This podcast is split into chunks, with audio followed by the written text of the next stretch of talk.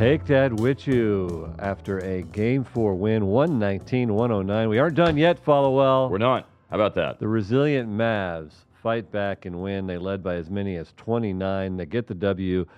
You're off to San Francisco this afternoon I am. Yeah. to call the game on radio.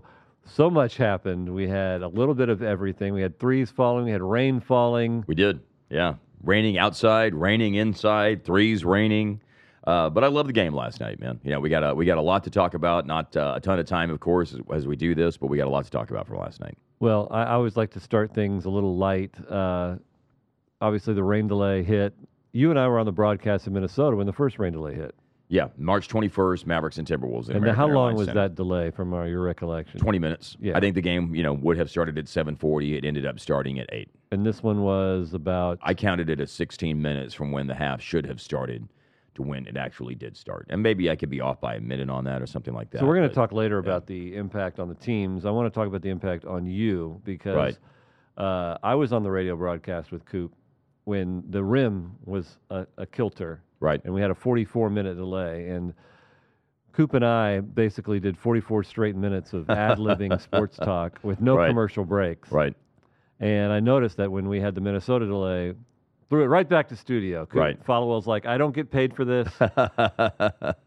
no extra time. Get it back to Dana and Devin. So how how did you handle it on the radio broadcast?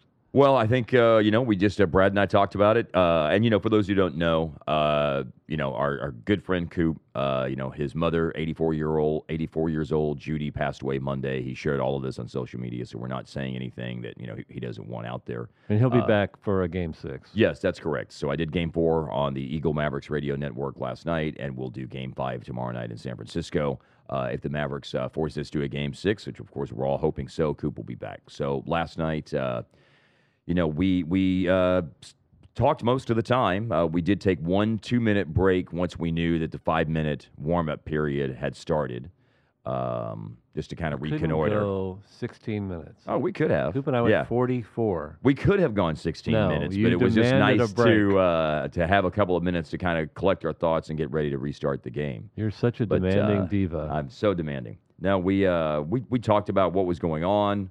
Uh, you know, it kind of helped to have the pa- the fact that this has happened before to recap that and what we knew about the previous situation, which was, I believe, that when the storm hit on March 21st, um, due to high winds, high winds carried a piece of debris into the roof at American Airlines Center, which uh, got it in some sort of sensitive spot and pierced the roof. And that's what caused some leakage of rain then. And I suppose that uh, since it was all in the same area, I guess uh, the uh, you know residual damage from that two months ago still existed, and that's what caused that again last night. I don't know that that's for certain, but I'm just it was kind in the same area. yeah, so- uh, s- exact same area.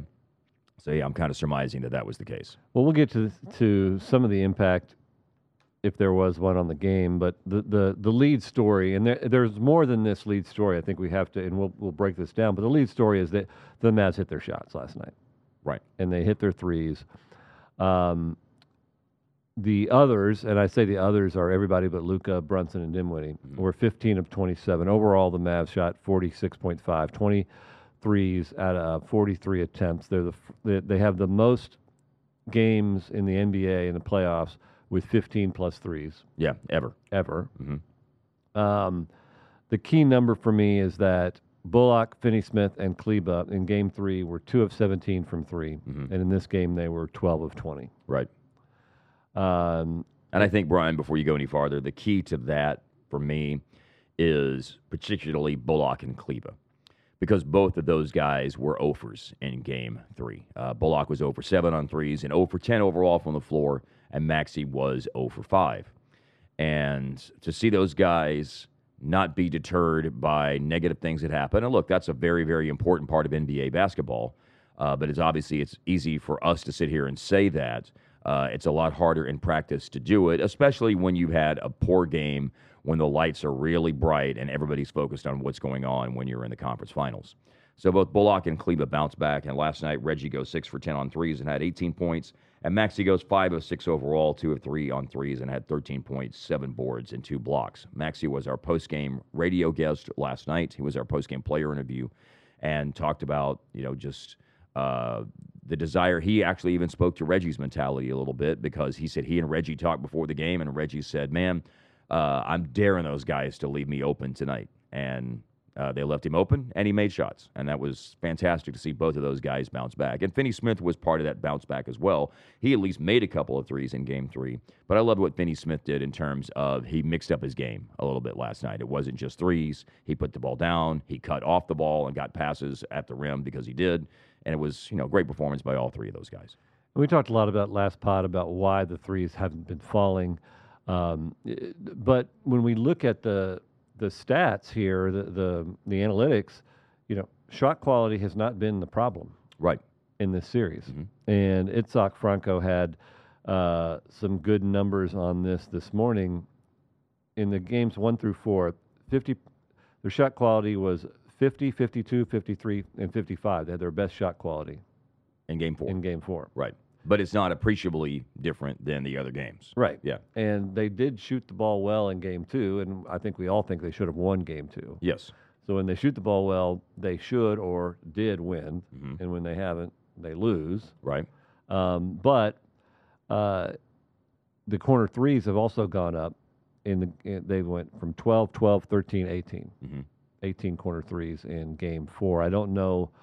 I was trying to count on the shooting chart, and, and Bobby, I don't know if you have the corner threes from last night. I had eight of 15, but obviously that's wrong since there were 18 corner threes. Um, Well, while you look that up, Bobby, let me know when you get it because I want to say just by comparison on corner threes. Against Utah, the Mavs shot 44% on corner threes. Against Phoenix, they shot 48% on corner threes. And in the first three games of the series, the Mavs were 10 for 36, which is about 28% on their corner threes. They and had that, that's their bread and butter. Yeah, they had plummeted on corner threes in the first three games of the series. Nine of 18, there Nine of you go. 18, Bobby says from last Well, night. So 50%. that is awesome, yeah. yeah. Yeah, fantastic performance in that regard last night. Um, and you know they had on wide open looks to date in the series shot 33.7%. They went 12 of 21 on wide open looks. And They again, wide open looks 57% are last night. six plus, six Yeah. feet or plus nearest defender. Right. Um, the open looks have not been good. They haven't been good all year on open looks, which is four to six feet. Mhm. Uh, and they weren't good last night either. And they so they need to get uh, wide open looks. Well, how do Right. you get wide open looks? Dribble penetration, suck that defense in, and kick out. And they did a better job of that. Although they didn't drive as much Mhm. as you were saying right before we went on the air in this game. Yeah, as defined by the NBA's player tracking data of what a drive is, anyway. Um, a lot of that is due to the zone Mhm. that was implemented. Yeah. There was only 17 possessions of zone in game three. There were 23 possessions of zone in game 4 Mhm. And it was interesting to look at uh, the adjustments made on the zone because I had kind of come to the feeling that we were not going to see as many adjustments, that it was more about execution than strategy. Mhm. But because the zone has been implemented, and Jake had talked about this post game, and I don't know if you're able to hear this, um, but he basically almost a little bit of bulletin board materially said, you know, they're going to the zone because they can't guard us man to man, which is true if you think about it, because they're trying to hide either Kuminga to a bit, but mostly Poole when he's in there Mhm. And Curry. and, and, and Curry, of course. And they're going to that zone, and they did some one two two, some two three. Uh, what the Mavs did to adjust for that is they would overload the strong side and make Draymond Green in a lot of cases pick. So if you move, you know, you you you run Finney Smith, let's say, over to the strong side, then you've got three players over there, and the the guy in the post let's say Draymond has to choose which guy he wants to guard, and you saw a lot of quick passes three while they were getting confused. Yeah, yeah, and I think you know uh, we said earlier the drive numbers were lower last night, but again, the, you know the NBA and their player tracking data has real specifics for them about what constitutes a drive. That you have to uh, start from more than 20 feet away from the basket and reach more reach less than 10 feet away from the basket. And and that's you know their definition of a drive. I do think there were some probes into pockets into pockets of space in the zone and and not driving necessarily all the way to the basket but driving it part of the way into the zone and then getting the zone moving and then start to swing the ball around the perimeter. And then maybe later in the possession, there would be a drive to get all the way to the basket because you'd gotten the defense moving and out of position. Or a wide open three because I thought there were some fantastic ball movement possessions last night. I mean, there were possessions, Brian, where all five players on the floor on offense and a short period of time touched the ball. There were times when the ball would work its all the way around from somebody in the left corner who received it on a kick out, and it would go all, you know, somebody drives it, kick to the left corner, then to somebody on the left wing, then up top, then to somebody over on the right side of the floor. So it was really cool to see the way they moved the ball last night. 30 assists on 41 shots. That Yeah. Is determined of ball movement. And, and yeah, to your and, point, and to, to, to give people a comparison, Golden State led the league this year with an assist on around 69% of their baskets. The Mavs were middle of the pack with an assist on 59% of their baskets during the regular season. So to have an assist last night on 30 to 41, which is almost 75%, that's fantastic. and of course, when you make shots, your assist numbers goes up. So Yep, that's why Luka sure. had nine assists as opposed to three from the other night. Because when you're shooting under 30% from three, and most of his assists are going to be kickouts for threes, Right. It's going to be hard to get those assist numbers. Uh, they may not have attacked the rim as much, but the shots at the rim have gone up 13, 12, 15, 17 in the four games. So Mhm. they had their most shots at the rim Yep. That's good. um, in this in this series. But back to the zone because I think we're going to see more of that. Mhm. And J Kidd, in his comments, I was kind of wondering, and I asked you this on radio last night, whether it was gamesmanship because I, I, still, in my own head, don't know if we want to see the zone or not. I think it is an admission by Golden State that they can't play man to man when they have certain personnel on the floor, and Otto Porter Jr. hurts them not having him available. Mhm. Um, but He's a smart, solid, rugged defender who's got some length. some size. Yep. Um, so does was Jay Kidd playing a little gamesmanship, saying, you know, uh, kind of like Quin Snyder said, hey, you know, you play small, we're just going to out rebound you. Of course, Right. he didn't want us to play small, so he was, you know, doing that. Do you think that was the case? Because you know they did make some adjustments. That that that conundrum I said about Draymond Green. Well, what they would do then is is move Draymond up and move the the guy on the weak side low post over, which then leaves the guy in the corner for the Mavs wide open. But Mhm. you have to get that ball over or swing it over, Right. and they're hoping to recover. But the Mavs counter that was was using Luka off ball, Mhm. and Jalen would bring the ball up, and then Luka would try to attack the zone. So there were you know there were adjustments to the adjustments to the adjustments, and we Mhm. did see the zone have some effect in that fourth quarter with the reserves in there. So your thoughts on some of the gamesmanship and the zone itself? Well, I don't think there was much gamesmanship uh, in terms of Kidd's comments. As I told you last night, I think Jay Kidd's just speaking about how he feels in regards to things, and I don't necessarily think he's trying to bait them into playing more man to man. They did adjust to the zone and were effective against it, and I think they can be effective against it. Um, you know, the fact that in the fourth quarter, uh, they didn't execute as well on the offensive end of the floor, and the zone was more, appeared to be more effective. I do wonder how much that had to do with the personnel that were on the floor at the start of the fourth quarter because it was Brunson and four guys off the bench Dinwiddie, Bertans, Green, and maybe Ntilikina. Is that right? At the beginning of the I fourth quarter. Yeah, but it's, it was four. It was four guys. It was it was Brunson and four guys off the bench. Maybe Kleber instead of Ntilikina. But Again, uh, a 29 point lead. yeah, so- 29 point lead, and I do wonder. You know, this game got to an eight point. This got to an eight point game with four minutes left. Uh, early in the fourth quarter, um, the Mavs had to bring back Finney Smith and Bullock. Later in the fourth quarter, J. Kidd had to bring back Luka. Uh, I know there was probably some disappointment that that happened. Well, I don't. I'm not probably. I'm quite sure there was disappointment that that happened. Uh, and I and I wonder how much of the zone's effectiveness was uh, who was on the floor and did uh, the Mavs play the scoreboard there at the beginning of the fourth quarter.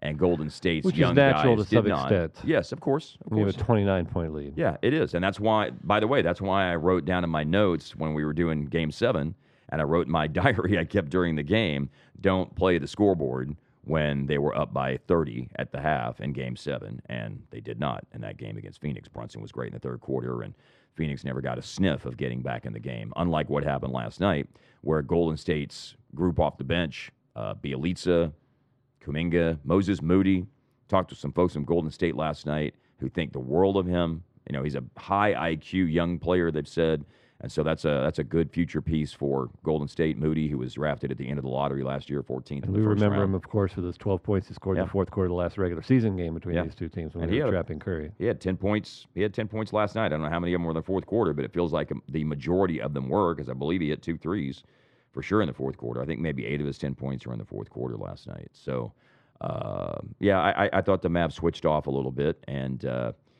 it came too close for comfort in terms of biting him in the butt, but fortunately it did not. Uh, you know, the unfortunate thing is Bullock and Finney Smith ended up getting their minutes back up into the high 30s. Luka ended up having to play also about 38 minutes last night when, you know, you could have gotten Finney Smith and Bullock, you know, uh, nine fewer minutes of game time last night. Luka, maybe six or seven fewer minutes of game time because you had to go back to those guys. So let's talk about that fourth quarter and what happened there, because uh, it's interesting to see the comments from both coaches as, I, as we were doing the TV post game. Mm-hmm. Uh, Kidd said, "Well, we made them put their starters back in, so all good. We won the game." Kerr was like, "Hey, we made them work." Right. Uh, they're both spinning it in their directions. Of course. Yeah. Um, Not surprising. In my view, for Kerr, listen, I I like that he rode with the players that got him back. Right. And I think that that can benefit them because those were all their bench players. It was Kuminga, Moody, Lee, Bjelica. Mm-hmm. Um, if they are needed for spot minutes in duty in a tough game down the stretch, mm-hmm. either now or if they make the finals, that's going to serve them well. So I think that that is a an unfortunate positive for the Warriors. I concur with that. Absolutely, absolutely concur with that. I also think, and I talked to Devin about this because Devin was a part of those units that would make runs mm-hmm. and, and, Rick would run with those g- teams. There, there's a balance there of do you keep running with them mm-hmm. and make this? And I also think there is something to making the starters see effort being played. Yes, because the starters are like, okay, guys, this is what effort looks like. You've been mailing it in, and, and the Warriors do have a tendency to play with their food at times. Yes, I agree with that. And by the way, uh, uh, Gregg Popovich has done yes also something very similar where they've been down big and a bench group gets them back in and he rides with those guys. And there's a luxury to knowing they're going back for game five. No team's ever come back in 146 series and 3 yep. 0 and all yep. that. So You're right. he, he, he can play with it a little bit. Mm-hmm. Uh, but he put the starters back in. And they were timeouts called. I think that the the challenge that Kerr did late on the on the Brunson foul yeah, the Kuminga offensive Yeah, foul. Right, right. on the Brunson play. yeah, rather. Brunson drew a charge, right? I think that was buying time. I think he probably knew that that wasn't going to win, but it But was. it I was- thought it was a smart challenge, though. Beyond just buying time, you never know. And that and Kuminga scored, you know, that Mhm. basket. So he's got a chance if they change that call and to- one. for a, for an and one and a three point a play and make it even more uncomfortable. But he did buy them some time, and so I wondered if he would even put the starters back in. But Mhm. he did, and it didn't work. But he thought, as he said post game, why not look for a miracle? Of course, why not? Um, but on the Mavs side, um, you know, does this change the mindset going into Game Five? I don't think the Mavs were going to be cocky going into Game Five after a huge win, especially when you're down three-one in a series. hmm But is there a silver lining of okay, you know, we we still have some things to work at, maybe against the zone or just in general. Uh, this keeps us on alert. I would say that that's that's the thing that you hope comes out of it is uh, you know a realization of we played a good game, but obviously we still made some mistakes. We let them back into the game. Uh, you know they let them back in in game two and lost as a result. And I was not the bench group. That was you know Golden State starters. That was Looney and Curry and Clay and Draymond. Everybody having a really good you know uh, amongst their starting group having a great third quarter. So I think the lesson there is. Uh, they've been burned by giving up a big lead once, big lead once in this series, and uh, got too close to getting burned again last night when 29 goes to eight in the span of about eight minutes and a quarter. So uh, I, I think Was the pitch in your voice getting a little higher oh, with each no made question. basket? Uh, there was absolute absolute uncomfortability when it got below 15. When it was getting to 15 and 14 and just kept on ticking down, it's like yeah, there was unquestionably uh, a nervous energy in my voice and a realization of this thing is now a game. You know, even though it's 10 or 12 points with five minutes to go, 10 or 12 point leads can go away in five minutes. It doesn't happen very often. Uh, and 29 point leads going away in a quarter certainly doesn't happen very often. But these things do happen, uh, even how rare they might be. So there was absolutely nervous energy in my voice. I There's believe no it would have been the second biggest uh, playoff comeback ever. There was a 31 point comeback that the Clippers had. against Golden State There in you go. 2019 the first round. Yeah. You're amazing, Followill. It's just uh, I, don't, I don't get it. It's weird. Um, Yeah. So let's let's talk about the third quarter. The Mavs had been outscored by 31 in the third quarters. Coming into this game, they outscored the Warriors by 14. Yeah, in 37 this 23. game. And we talked about the rain delay off the top. Do you think there is some impact there? And J Kidd talked about the fact that we've had a rain delay before. Yeah. I can't believe we're having this conversation Right. about a basketball game, but we are. We had the rim delay, which was 44 minutes. yeah, in the game against Philly. And So the Mavs have yeah. gone through this. Um, do you think there is an adjustment? I talked to Dirk about this and Devin last night, saying, yes, they both said as players uh, that screws them up, Mhm. that they have to, you know, work to get warm again. You saw Luka go back in the locker room Mhm. And and want to go put up shots because they, oddly, and and you know more about this, uh, how it works, but they were they brought the the balls out and then they they took them back, uh, but they were still working on it. So I think they maybe thought, okay, well we're going to start up soon. Mhm. We don't want you just jacking up shots. Right. So Luka was just like, well, screw this. I'm going to go put up shots in the practice facility. Yeah, I'm not sure why they did it did it that way other than there was only one rim that you could really safely shoot at since Oh, to make it be- to make it fair. yeah, yeah. So so it's like, well, we don't want, you know, the the rim in front of the Mavericks bench and that area of the floor was fine. It was all down by the Warriors bench. So that would be my initial that's my supposition on why they would have done it that way. So do you think there is a psychological impact to what happened, uh, considering the Mavs have been through this? Yeah, well, look, man, it's all conjecture, of course, and things worked out well for the Mavs, so I'm going to lean to thinking there was some kind of impact. Um, we'll never know, but this is what I thought and was talking about with Brad on the radio broadcast. And I said this before, and I said, I guess we'll find out after the fact if what we're saying is true or not. Um, Golden State is ready to come out for the third quarter after they've had, you know, whatever their team talk was at halftime. Uh, Knowing that they that this has been their quarter all yes, series. exactly. So that's that's my point. They're ready to come out and ready to like, okay, guys, we're going to do what we've done in the third quarter all series long, and they've got their third quarter mojo, and they're ready to come out and hit the floor and get started, and then there's that delay. And I do wonder how much that sort of took a little bit of the edge off for them as they're getting ready to come out and think that they're going to. You know, they they believe that they're going to do what they've done all series. They've had the uh, again the appropriate team talk, and they think they've made the right adjustments and they've got their mindset right for the third quarter. And then you come out, and then it's like, stop. So again, conjecture. I think it probably had a negative impact on them if I were to say that there was any sort of impact out of that at all. You know, uh, talking with the guys on the radio show on the ticket last night, you know, Justin made the point, well, hey, the Mavs had to sit through the delay too. And of course, that's exactly right.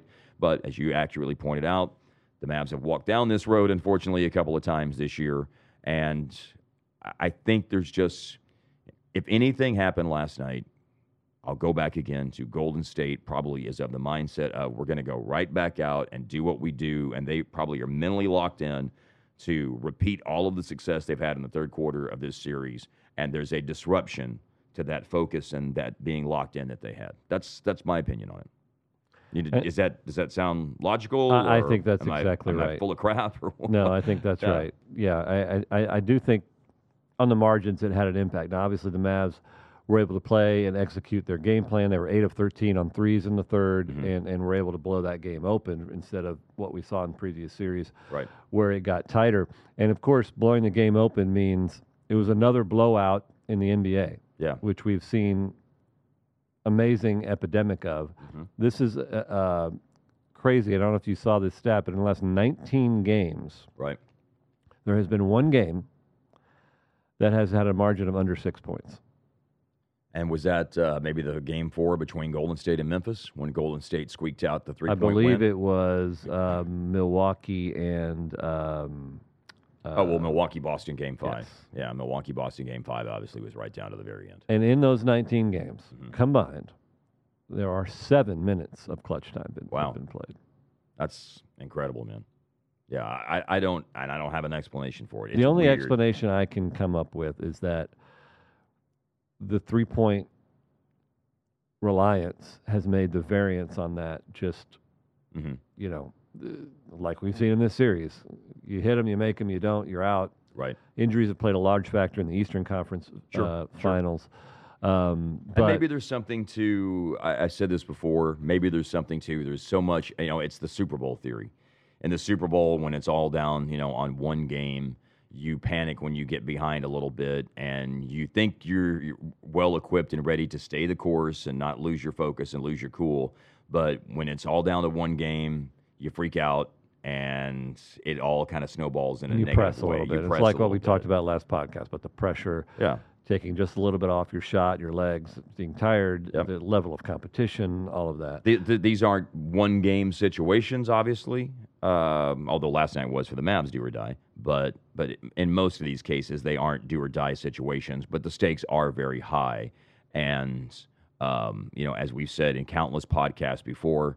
Uh, when you win these games, you feel like you're never going to lose again. When you lose these games, you feel like you're never going to win again. So there is, you know, an enormous amount of pressure on the result of each game because of how it sets the tone for the next game. And there is pressure it- on the Warriors in yeah. game five. I mean, they're expected to win this game. And they know that if they lose, Yeah. they're coming back home to Dallas. Right. Um, and, and, you know, that's when you get the whole, well, they can just shoot well at home and then it's anything, you know. So Of course. this is why you take things a game at a time. But the, the game plan of the Mavs is simple. I mean, the Warriors know it. We know it. It is uh, dribble penetration hmm to get op- wide open threes Right. that you can hit. hmm It is running them off the three point line defensively. Right. They had 28 threes. They've been averaging 40 a game. So you're again you're you're getting them down Mhm. 25% less than they're they're used to hitting. Yeah. And finishing plays. What does finishing plays means? Rebounding. Yeah. First first time. I mean, not even you know, it hadn't even been close in the first three games of the series. The Mavs were getting out rebounded by an average of 14 boards per game, and last night the Mavs have a 44-42 rebounding edge. Uh, only gave up six offensive rebounds and nine second chance points as opposed to 14 and 18 in those categories in Yeah. game 3 Mhm. Um, the rebounding margin, as you mentioned, a plus three. They were even on turnovers, and they won the three point battle by 30 points. Yeah. Mavs That made is 20. the- Golden State made 10. Brian Brainy stats that equal a win. I thought defensively they played a better game. I liked what they did, and I mentioned this in the last podcast as well. I wanted them to to switch everything and not trap as much, Mhm. and they did. And on the initial action with Curry, they were switching and then not and then waiting for the backside help before they they did any doubling. And I thought that was a really good move because I think when they play a one through five, when Powell's not in there, um, they can get away with switching everything. I think, and I Mhm. think that was a, a good counter to what the the blender that that Golden State can put you in. And Golden State, you know, people will say, well, why do you think Golden? Why do you think you played good defense? Golden State shot 49 percent. That ballooned way up in the fourth quarter, which was not a good quarter for the Mavs. That was not a good defensive quarter. But three quarters of the game were really good defensive. Were really good defensive performances in both the first, second, and third quarter for the Mavs. And I, you know, I'm not as concerned about that fourth quarter maybe as as you know. Uh, again, you're up 30. I'm not as concerned about it as well, but I do think it's a good Yes, thing to use today and practice a nice for coach teaching. reminder of hey Yes. guys, come on. Yes, correct. It uh, it certainly is something, and, and and it really shows up if the Mavericks are fortunate enough to get a big lead tomorrow night. You know, they've already blown one big lead in this series. Otherwise, we're talking about a potential two-two series. Um, you know, and they they you know played with their food way too much in the fourth quarter last night. So that's where, uh, if the Mavs, like I said, are lucky enough to get a big lead tomorrow night, that's where you hope the lessons that are being talked about at the practice that's going to get started here in about 20 minutes. Uh, that's where you you know you really hope that the lessons will have taken hold. Uh, but this team has resiliency, and and I think Mhm. that you know um, I kept saying I don't want to do the autopsy yet, Yeah. and the Mavs weren't ready for that either. Yeah. And and th- this is a tough team that has responded all year long, Mhm. and so we shouldn't be surprised by what we saw. By the way, they have not lost four games in a row. They're still having they they lost three in a row when Luka was out back in November. They lost two at Phoenix and one at the Clippers, and they lost three in a row when they lost to uh, New Orleans and Memphis at home. New Orleans, Memphis, Brooklyn at home in early December. Uh, and then they ended that streak the next night in Memphis in a road game. So they've lost three in a row, two different times, and now three different times, counting this series two in the regular season, one in the playoffs. But they have not lost four games in a row this year. So we're going to take questions here if you're watching us live on Twitch here in a bit. But Yeah. lastly, I would be remiss if I didn't mention that Luka made the All NBA team, first team Yep. again. Yep. uh, in rare company. He is, uh, and you'll know these names because of your Followill brain, but there's two different name groups that we can talk about. There's Okay. the uh, players under 23, 23 and under to do this, Okay. which is, correct me if I'm wrong, Kevin Durant. Um, I have not seen these these this uh, this bit of information. So, Okay. uh, so I'm anxious to hear what it is. it's Kevin Durant. Uh, oh gosh, now I, I'm missing this. Bobby, help me out. There's the random guy, Max Zaslofsky. Oh, Max Zaslofsky, yes, who played in the very early days of the NBA. The who is not in the Naismith Hall of Fame, Wow. which is awesome, and and Tim Duncan Tim Duncan. Okay. Those are the only guys who have made it three times under at 23, and under. Okay.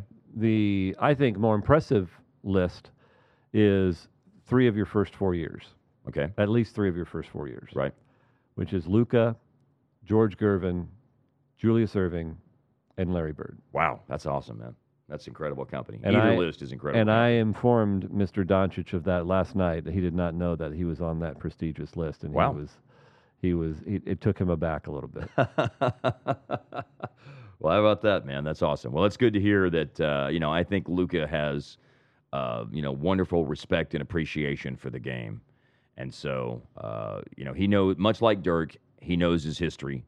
Uh, he understands who the the greats in the game have been, and you know, although I don't think he's about his own stats or anything like that, you know, and he doesn't like talking about himself, but I do think that he appreciates, you know, accomplishments like that. And when you're when you're mentioned in, in sentences and in stories with those names, uh, you know, he's he understands the gravity of what it is that he's doing right now.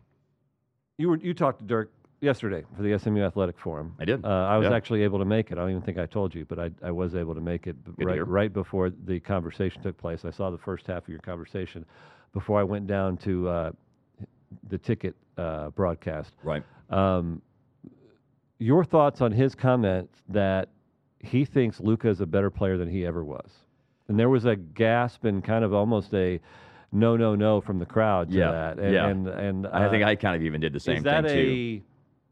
I think he believes what he says. I also think Dirk is a humble person that wants is. to to, you know, uh, not shy about leaping praise on someone else. Um, your thoughts on that? I was I was taken aback by that. Uh, well, I've heard Dirk mention that in another interview forum. Forgive me for not remembering what it is, but I have heard Dirk allude to that before. And I think a lot of what Dirk, you know, Dirk understands this. Uh, the world is a much different place now than it was when Dirk came into the league. Uh, Dirk had never been anywhere, essentially, you know, other than a, a, a limited number of basketball related trips. Uh, but, you know, it was a major, major culture shock for Dirk to go from Würzburg, Germany to Dallas, Texas, and compete from the, the second division in Germany to playing in the NBA. Uh, in Luka's case, Luka left Ljubljana at 13 years old to sign with Real Madrid. Uh, I think he went through his big life adjustment culture shock at 13 that Dirk didn't go through until he came here at 19 years old. Uh, and so, you know, there's there's just a big, big difference because Luka uh, was much more set up when he got to the NBA for success than Dirk was. Uh, they're two different players. Luka is a shot creator and ball handler in ways that Dirk is not. Uh, you know, although Dirk certainly for a seven foot player could put the ball on the floor effectively, but um, you know, I, I appreciate Dirk's humility. Uh, and Luka's done some tremendous things, and certainly Luka's first four years are better than Dirk's first four years because, I mean, you know, the first year was a really tough year for Dirk by his own admission. He almost wondered if he wasn't cut out for being in the NBA and came somewhat close, if you, you know, believe what he said over the years, to not even coming back for a second year. Obviously, he did, and the rest, as they say, is history.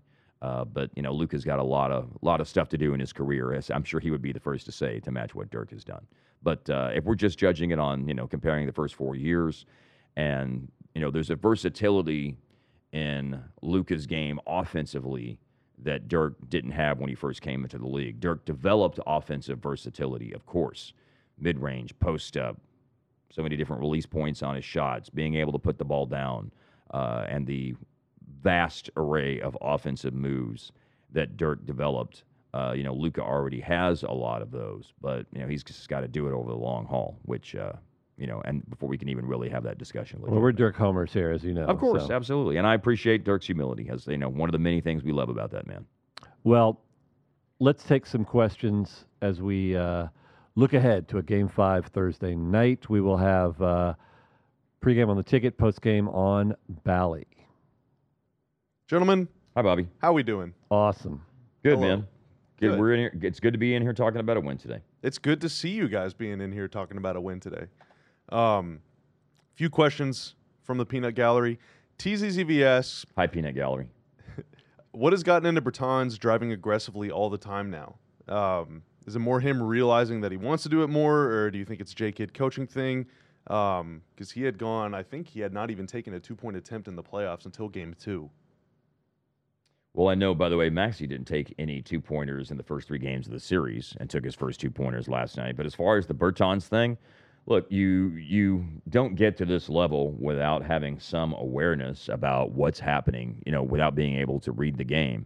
And Bertans, of course, is first and foremost by a long shot a three point shooter. I think 84% of his shots this year were threes. I think about 80% of his shots are threes over the duration of his career. But you have to recognize what the game is presenting you and what the other team is trying to take away from you and give to you. And so I think, uh, you know, I don't know if how much Jay Kidd's involvement is there and how much of it is just Bertans reading what's going on in the game, but it's probably some combination of both things. Yeah, and Maxie was actually asked about this post game, and you know he said, said the same, similar that you take what the game offers you, Right. And they're they're catch and shoot guys, as you mentioned, and Mhm. that's what they're predominantly doing. But you know, Golden State doesn't play with rim protection, so Right. if that uh, if they're closing out really hard and that opportunity is there, then go to the basket and take advantage of that. So there's still basketball players that have those moves in their arsenal, and Right. it, would be, uh, I think, short-sighted to not take advantage of that. Yep. This is a question from me. Um, you guys were talking about how they started switching more At and- B. and- Karalla. At at Bobby Karalla. Don't forget the don't forget the first name, Bobby Okay, Karalla. At Bobby Karalla. Um, I think started. his uh, his Twitch handle is Bobby Binoculars. um, switching more, blitzing less. Do you think that means that maybe they have fewer minutes where it's both Looney and Draymond on the floor together? Uh, in the third quarter last night, they went to the death lineup or the pool party, whatever you want to call it, for a little bit. Uh, you know, right before the end of the quarter. Do you think that it means less Looney and Draymond minutes together because that's two non-shooters on the floor? Well, that that's always been their concern about playing those two together. That that you know, and and it started clicking more at the end of the Memphis series for those two when when Looney was inserted because Steven Adams was playing a lot for Memphis when they went big towards the end of that series. Um, but they were able to develop a two-man game towards the end of that series, and obviously in the early part of this series. So yes, I think that is an adjustment. The it, it's a bit of pick your poison because offensively, while Looney is effective and can have those cuts and layups and all of that, um, you know, he only had three points, six boards last night. I think offensively they're better than the death lineup, Mhm. but defensively they're not, and you Right. can because you can attack their smalls. Mhm. So it, it's a bit of how do they want to play that? Um, And I, I would assume they went to the smaller lineup in the third quarter last night more quickly because the game was getting away from them. Yep. I mean, Kerr's taking timeouts. Yeah, they needed offense. Kerr's taking timeouts because Dallas is opening up a 20 plus point lead by the early part of the third quarter. So I would suspect that's co- probably why that there was the adjustment to the to the smaller lineup, to the death lineup, the pool party, whatever you want to call it. You know, the problem with bringing Poole in last night was though that he got in a lot of foul trouble. You know, so that uh, that that's the whole thing. that rendered Poole. that rendered him even less effective on defense because of how he had to play with. I mean, he's sitting on five fouls by late in the third quarter. You've got to attack Poole defensively. I Yes. mean, you, you, you know, you can't just let him uh, have a free pass on that end because he's so explosive offensively. Take advantage of him, Mhm. and, and, Yeah. and they have when they play the death lineup, then you can attack Poole, you can attack Curry. They have multiple people that are defensive liabilities for them. So what do they have to do? They have to play zone, and then we just talked about what they have to do, you know, what they're able to do against the zone. Um, oh no, chat is scrolling. Okay, so Booty Tactics asks uh, Josh Green. It looked like he was developing a lot in the regular season, but in the playoffs so far, outside of that one game against Utah, has been kind of Yeah, ineffective. three. Is that just part of development, or what's going on there? part of development. Number one, part of development. Um, as we know, going from the regular season to the playoffs is a major jump in intensity of the game. And, you know, quite frankly, as we've seen when he's played, the other team isn't guarding him. So it's hard to have him out on the floor because you're playing four on five on offense. And particularly in this series, you know, you have a defender who can play, I believe, as you've coined it, can play free safety, as Draymond can. Um, and of course, Ntilikina's got a lot of the same sort of offensive issues as well. Uh, he knocked down a three last night, and he also hit, uh, you know, the basketball anathema shot, the uh, mid-range jump shot. He knocked one down in the second half last night, so he had his first five points of the series. But as we've talked about before, uh, Ntilikina gives you a little bit more than Josh does defensively in a lot of these matchups because of his length and just his ability to guard ball handlers. So I think that's kind of you know what we're talking about. You know, here. Powell's playing those minutes in the beginning of the first and third quarter, uh, but he's the only other non-shooter other than Ntilikina who's even getting minutes. Yeah. And the playoffs expose a player's weaknesses. You don't have as much leash as a coach Right. to try things out. You're playing against better teams, so therefore you know it's easier to win games against the you know the teams that you're playing against in the regular season, and Josh is out there to be a part of that.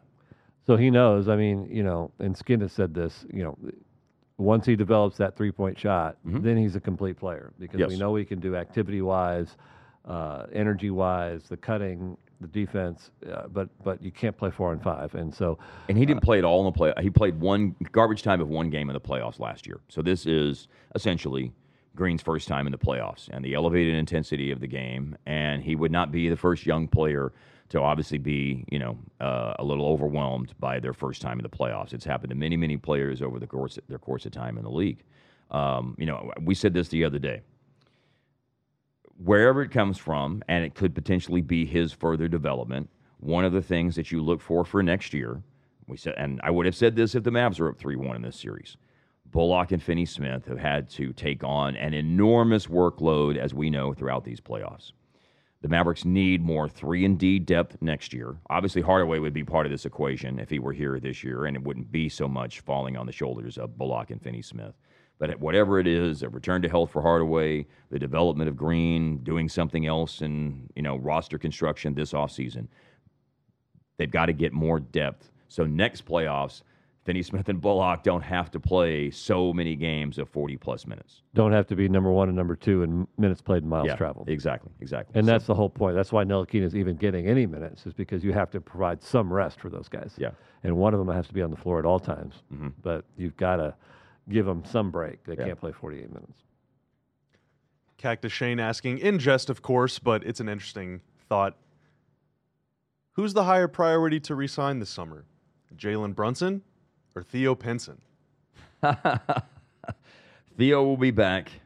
He is a priority to resign. Man, I've watched one possession. I was up there with you in, in the nest watching the first quarter, and Kidd was basically at the half court Right. marker, and Pinson was like right behind him. Right. Like just, I mean, the thought of that ever happening in the Rick Carlisle era of just the chaos that happens uh, on the court. uh, He's just it's just it's a free for all over there. And what is interesting to note, and I can tell you from the highest levels of the NBA, Mm-hmm. that there won't be a fine for anything that happens at home. That Okay. the the concern for the league is uh, blocking road fans from their view of the action. So Interesting, okay. we won't see anything. We probably will see a fine after game five because the Mavs aren't changing Right. what they do, and they'll willingly pay the fine. But we won't see one for bench decorum for any of the home because that is the main concern here. It's not being on the court or any of what they're talking about, although they're using that to use the fines. It is Right. It is the the fans' view of, of action that is the concern. Well, you know, look, obviously the answer to that question, of course, is Brunson. Uh, but Pinson's a really, really important person to bring back because he's. Uh, He's the new Darrell Armstrong. Yeah, he, it's abundantly clear that uh, you know he's a big part of what's going on here from a chemistry leadership aspect of things, from intangible things that are obviously very hard to prove and demonstrate, but he's unquestionably part of it, and you know very very well respected, highly thought of, and I think he's a member of this Mavericks organization for a long long time, Brian. Yep, no question. Uh, final question, I guess, comes from me. I, I don't think me. that y'all got into Otto Porter's injury at all, but with him being out last night, and I don't know if he's going to be back in Game Five or whatever. But I've seen reporting from the Golden State side of things before you go any farther that indicates there's a pretty decent chance he's back tomorrow night. okay, Yeah. all right. Well, that kind of disregards my or Well, ask it anyway. disqualifies my question. But without him, I mean, it felt like he was making a really big impact on the series. Without him, you're having to go to Kuminga or Moody, and I thought Moody was pretty good, but it felt like they were really, really missing Porter last night. Um, it hurt them. You know, Moody and Kuminga were a big part of the fourth quarter comeback, and they might give you a little bit more offensive explosiveness than Porter does at this stage of his career. And both of them, uh, relatively speaking, being explosive in the fourth quarter, were part of the comeback last night. But uh, you know, in a closeout game, you would much rather have Otto Porter on the floor. You know, a guy who's been in the league ten years, uh, compared to Kuminga or Moody. So it's yeah, his his absence is uh, potentially problematic. Obviously, there's enough talent on the roster that they can overcome that. But you know, I, I I don't think it's a stretch to say that they missed him last night. We just talked about depth, and that's the kind of player that in the offseason you get that doesn't make a big splash, Mm-hmm. but can provide good depth minutes for you. Smart player. Yep. You know, Kuminga's going to make some mental mistakes on you. Moody's young, all that kind of thing. That, that yes, I think on the margins, you know, he is a he's a factor in that length defensively and his ability to hit shots on the offensive end. hmm Yeah, I mean, he's got far more of an NBA pedigree than anyone else that they would bring off the bench to be the seventh man. You know, with Yeah. Poole obviously being their sixth man, their first guy off the bench. Poole's been the seventh guy, or I'm sorry, uh, uh, uh, Porter's been the seventh guy in their rotation. Poole obviously is the I mean, Bjelica got his first minutes of the series. Yeah. Uh, Toscano Anderson played one minute in in this game. Yeah. Uh, Lee, we saw, basically lost Kerr's confidence in that game too, I believe. Mm-hmm. Uh, so it's it's been you know Poole and and uh, Porter. and Porter. Yeah, Uh, All right. Final one, observation. have another stat, stat, stat. I got a stat for you guys. okay. Um, somewhere in there talking about rebounding. Last night, the Mavs got 83.7% of available defensive rebounds. Um, Which third is an time, enormous number. Very, very good. Yeah, Yeah. third time this playoffs, they've gotten at least 80% of those. They're 3 0 in those games. Wow. So you get rebounds, you win games. Yeah, I mean, a, an average defensive rebounding these days is in the you know 73, 74 percent range, something along those lines. So yeah, when you're getting up well over 80 like that, that's a that's a fantastic performance on the defensive glass. Uh, listen, Jacob. Again, his principles are easy. hmm Dribble, penetrate, hit open threes, play defense, finish plays. There you go. And the rebounding is there. And, and a key thing on the defense, and I think Maxie talked about this last night, um, and there was an article about this recently too. And I've heard this from inside the organization from a couple of different people that, you know, they drill so much of how they play defensively that it's they just know it now Right. and there's no confusion there.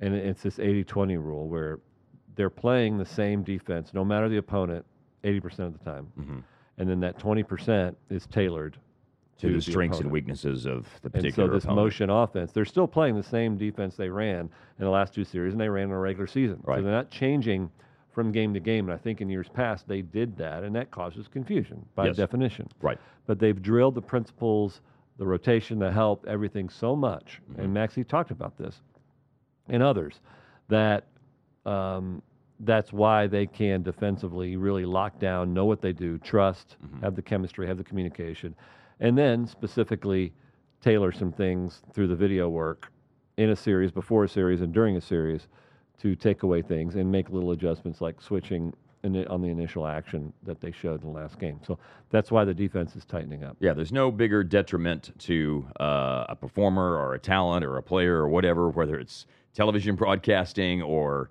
uh, being an actor or being a basketball player. Confusion is as detrimental as anything else that you could possibly come up with. So, you know, that's to your point. That's why, uh, you know, the the defensive principles they've put in place and that they've uh, honed over the course of the year, which is why we said at you know, early in the season, I know this seems like it's overly simplified analysis, but you know, it's not always about trying to like demonstrate, oh, look at all this stuff that I know. You know, it's like they figured out the system, and that's why it took you know, it took uh, erratic results and up and down performances in the first two months uh, but they finally kind of got the buy-in, got the understanding of it, and that's why the defense improved so much over the back two thirds of the season, and why it's been uh, you know not perfect, but but they've had a lot of really really good defensive performances in these playoffs. Well, we'll uh, look forward to the game Thursday night. If it's a W, click on Twitch Yeah. after the game for Bobby. Uh, check out everything on the Mavs YouTube channel. If you're watching us, there's some great stuff on there, and you can listen to a lot of those press conferences that I referenced. Um, if you're on audio, we're on YouTube. If you're on YouTube, we're on audio. We're also on Twitch Live. Um, so thanks for joining us on Take That With You.